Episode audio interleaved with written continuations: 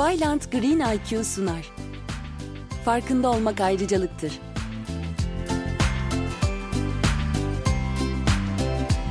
Son zamanlarda adını sık duyduğumuz sürdürülebilirlik üzerine sizlerle biraz sohbet etmek istiyorum. Söylemesi bile zor. Ben de açıkça söylemekte biraz zorlanıyorum. Anlamı devamlılık arz eden, devamlılığı olan demek. Ben şöyle tanımlıyorum. Dedem gördü, ben gördüm, torunlarım da görsün, torunlarımın torunları da aynı coşkuyu yaşasın. Yani torunlarımızın torunlarına aynı doğayı bırakmak istiyorsak bir şeyleri değiştirmek zorundayız hep beraber. İşte tam da bu sebepten insani kimliğimi bir yana bırakıp doğa adına düşünmeye ve olayları yorumlamaya başladım. Bu düşünce tarzı beni bir anda başka boyutlara götürdü. Gördüm ki aslında doğanın bir sorunu yok. Sorun insanoğlunun bu dünyadaki var olup var olmama sorunu. Aslında doğayı koruyacağız söylemleriyle kendimizi kandırıyormuşuz. Ben de bu podcast'te size doğayı korursan, insanı korursun gerçeğini anlatmaya çalışacağım. Sürdürülebilirlik kavramı hayatımıza 1984'te tespit edilen ozon delinmesiyle girdi. O güne kadar dünyaya nasıl zararlar verdiğimiz pek bilinmiyordu.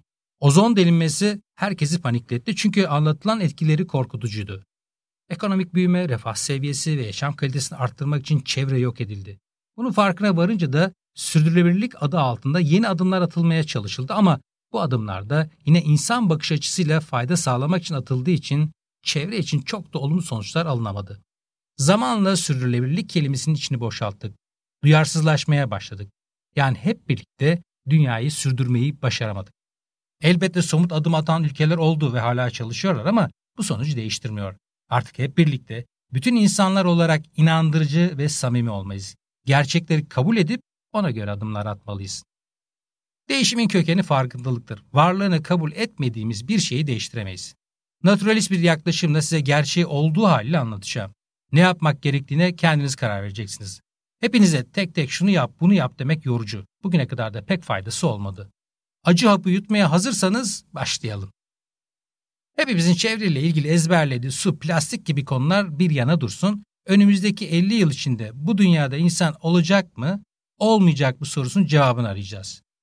Şimdi benim gibi yaşı 50-60 olanlar biz o dönemde yokuz zaten kim öyle kim kala demiştir belki. Zaten biz değiliz çocuklarımızın geleceğini ve bizim yarattığımız tahribatı tartışıyoruz. Kendimizi değil çocuklarımızı kurtarmamız lazım, geleceği kurtarmamız lazım.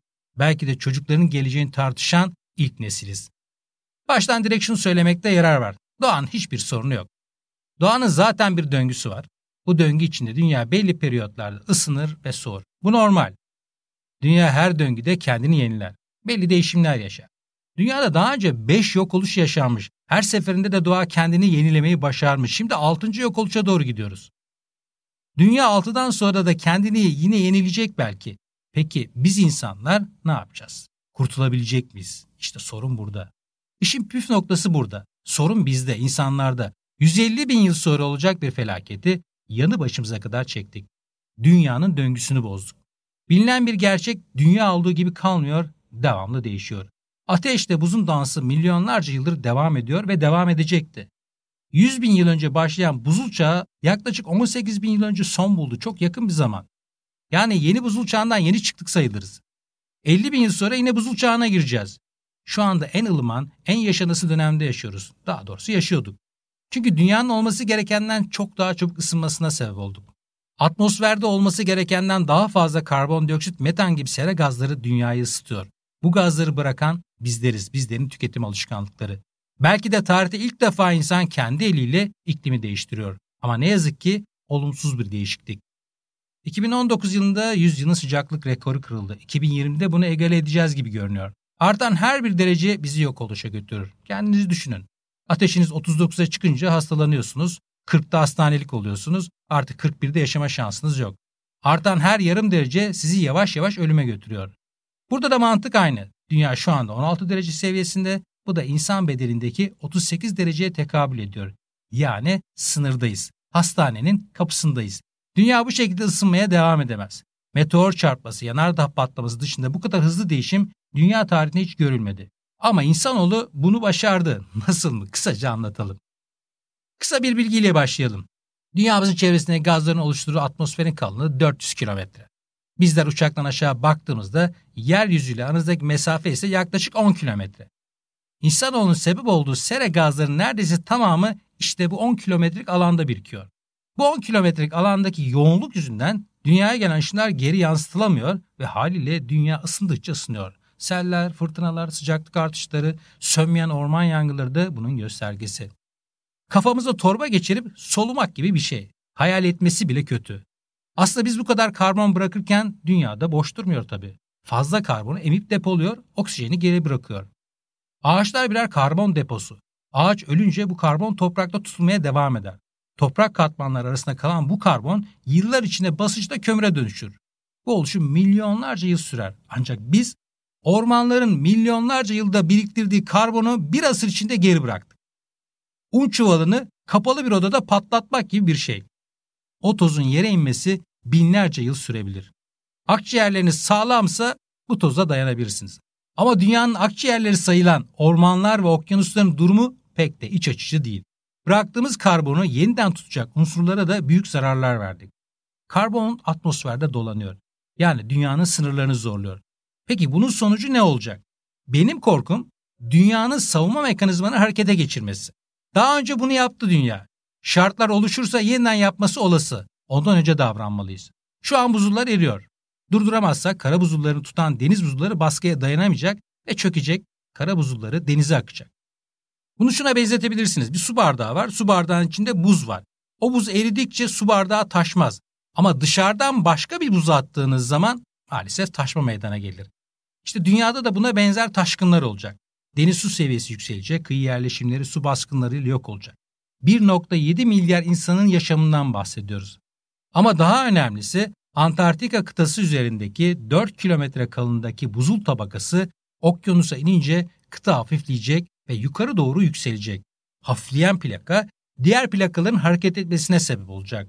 Coğrafya derslerinde hatırlayacaksınız. Plakalar hareket etmeye başlayınca ne olacak? Evet cevap basit. Depremler ardından volkanik hareketlilik başlayacak. Volkanlar kül bırakmaya başlayınca da dünya soğuyacak. Meteor çarpması dışında bugüne kadar hep böyle olmuş. Volkanlar için dünyanın termostatı denir. Volkanlar faaliyete geçince atmosfere kül bırakır, kül tabakası nedeniyle güneş içeri giremez, ısınan hava dışarı çıkar ve dünya soğumaya başlar.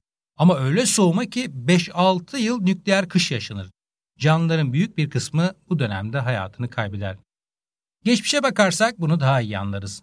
Endonezya'nın Sumatra adasında bulunan Toba yanardağı bundan 70 bin yıl önce patladığında insanların %92'si hayatını kaybetmiş. Bizler bu felaketten kurtulanların torunlarıyız. Tarihi iklim yazar, bunu unutmayalım. Örnekleri çok. Yakın bir tarihe gidelim. Güney ve Kuzey Amerika'yı birbirine bağlayan dar bir kara parçası vardır. Haritalarda küçücük görünür. Buradaki ülkelerin ismini birçoğunu bilmeyiz bile. İşte oradaki ülkelerden biri olan El Salvador'daki Ilapango yanardağı milattan sonra 536'da dünyanın dengesini değiştirdi. Ilapango yanardağı milattan sonra 536 yılında patlıyor. Bu küçük ülkedeki yanardağ patlaması koca bir dünyayı etkiliyor. Daha haberdar olmadığı halde Avrupa'da bu patlamadan etkileniyor. Çünkü kül tabakası tüm dünyayı sarıyor ve nükleer kış yaşanıyor. Daha keşfedilmemiş Amerika'da patlayan bu volkan Avrupa'da tarıma dayalı imparatorlukları açlıkla, vebayla yok ediyor. Ardından yeniden hayat başlıyor. İklim yumuşuyor, orman örtüsü ve biyolojik çeşitlilik artıyor, doğa yeniden canlanıyor, tarım başlıyor. Orta Amerika'da ise muson yağmurları zengin uygarlıkların doğmasına neden oluyor. Mayalar, Aztekler tarih sahnesine çıkıyor. Kuzey Avrupa'da donmuş topraklarda yaşayan Vikingler bu dönemde sıcak sulara, ılıman iklimlere açılıyorlar.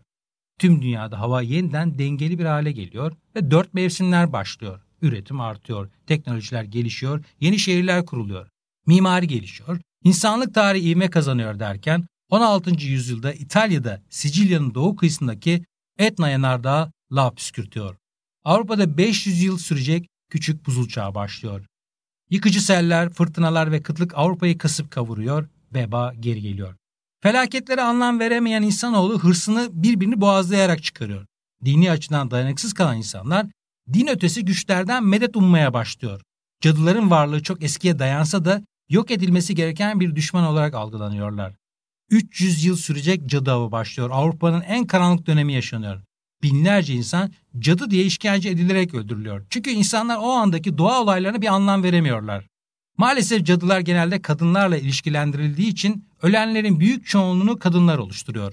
Hatta kadına yönelik uygulanan şiddet dolu yöntemler daha sonra farklı etnik ve dini gruplara da aynı şekilde yaklaşılmasına zemin hazırlayan bir olay olarak görülüyor.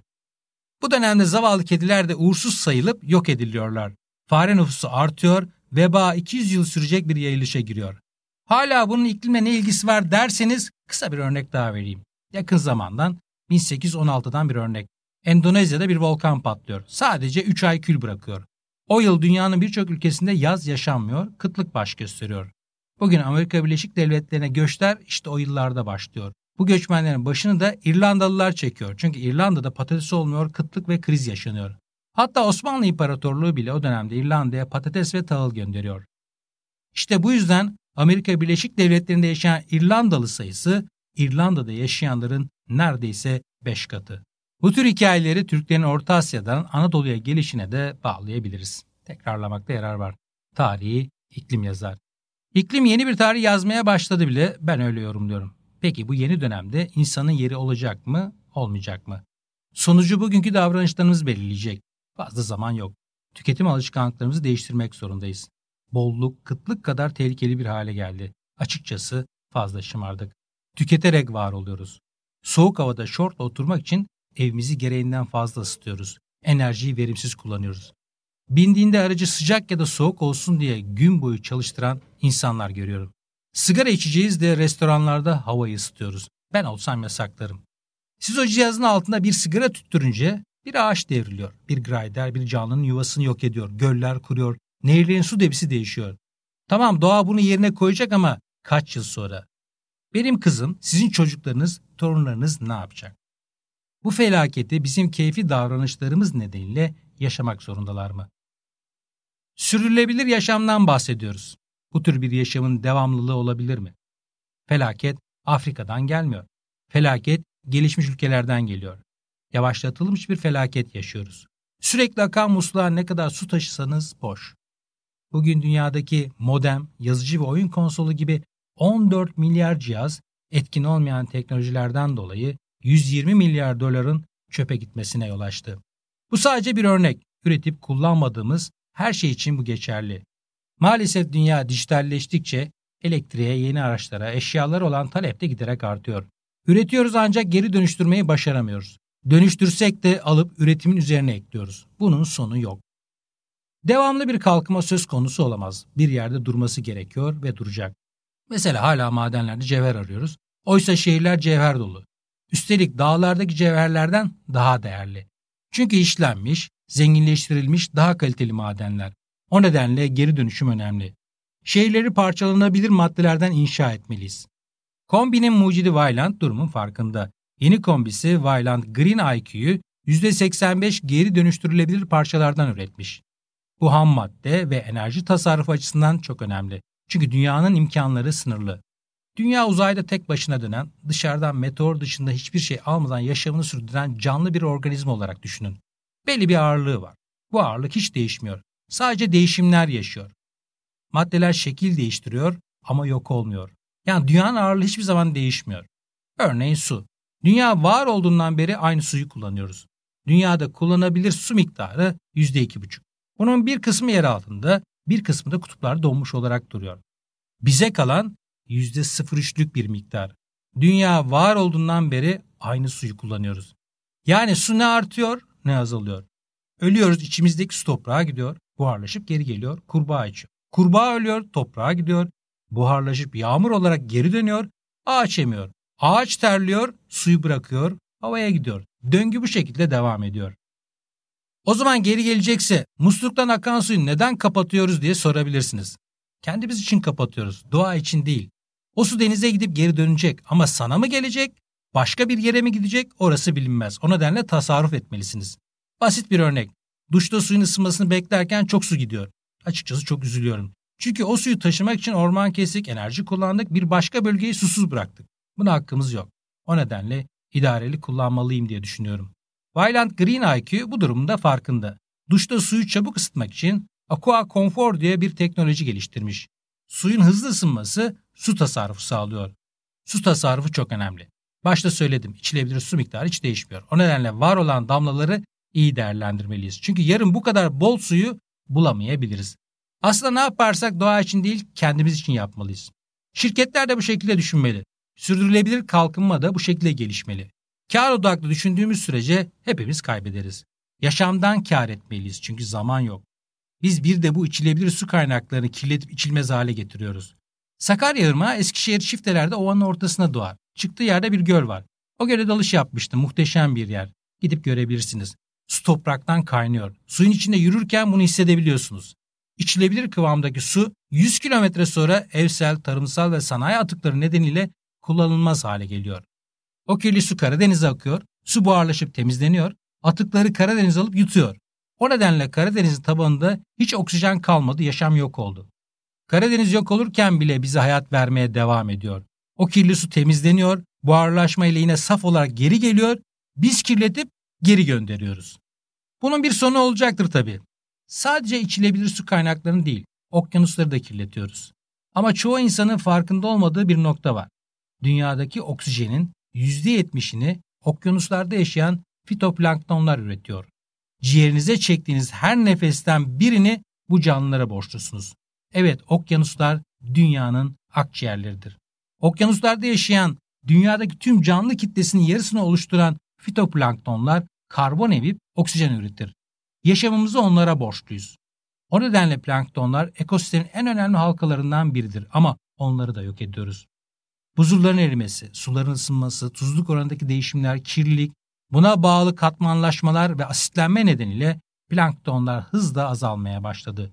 Yeryüzündeki tüm canlı yaşamı destekleyen dünya denizlerinin asitlenmesi ilk etapta mercanları kemirmeye başlar. Bunları yiyerek beslenen balıklar besinsiz kalır, resifler çöker. Ekosistem bozulur ve planktonlar yavaş yavaş azalmaya başlar. Yani önümüzdeki 100 yıl içinde oksijen sorunu da yaşayabiliriz. Nasıl oluru denemek istiyorsanız 3000 metrenin üzerinde bir dağa çıkın. Ağrı Dağı'na zirve yapmıştım. 3000'den sonra nefes almanız zorlaşıyor. Aşağıda bir nefeste gelen oksijen yukarıda iki nefeste geliyor. Köpek gibi hızlı solumanız lazım. Yoksa kana yeterince oksijen gitmiyor. Vurgun yiyip ölebilirsiniz. Hatta bu nedenle dağcılar vücutlarını alıştıra alıştıra tırmanış yaparlar. Nepal'de Çin'de 4-5 bin metrenin üzerinde yaşayan insanlar var. Bizi helikopterle oraya bıraksalar bir saat dayanamaz öldürürüz. Gördüğünüz gibi biz bu ekosistem içinde en zayıf halkayız ama gücümüz fazla. Bu gücü bu dünyayı daha iyi yaşamak için değil, neslimizi yok etmek için kullanıyoruz. Halbuki bu teknolojiyle dünyayı cennete çevirebiliriz. Biz cehennemi tercih ettik. Konferanslarda çocuklara iki resim gösteririm. Biri Batman'in koruduğu şehir Gotham, Gotham New York, Chicago, Boston, Pittsburgh gibi şehirlerden türetilmiş bir şehir. Hatırlarsanız siyah, karanlık, gökdelenlerin, havada uçan araçların olduğu ama yeşil örtün olmadığı bir şehir.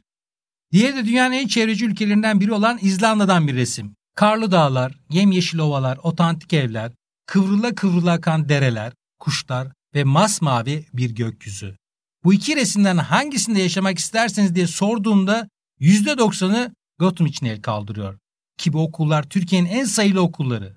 Maalesef çocuklarımız için seçtiğimiz gelecek işte bu. Bu şehirlerin bir geleceği var mı? Bence yok. Çocuklarımızın da bir geleceği olmayacak. Geç kalmadık. Bugün farkına varırsak, çalışmaya başlarsak her şeyi değiştirebiliriz. Yarın değil, şimdi ve hemen. Değişimin kendisi olmalıyız. Küçük başlayın. Dünyayı hemen değiştiremeyiz ama küçük taşlarla büyük dalgalar yaratabiliriz. Önemli olan farkına varmak. Herkes kurumsal kimliğini bir kenara bıraksın. Emekli olunca zaten bırakacaksınız. Sevdikleriniz için nasıl bir dünya hayal ediyorsanız öyle çalışın ve öyle yaşayın. Sonra pişman olmayın. Unutmayın farkında olmak ayrıcalıktır. Vyland Green IQ'nun sunduğu Farkında Olmak Ayrıcalıktır'ın yeni bölümlerinde görüşmek üzere.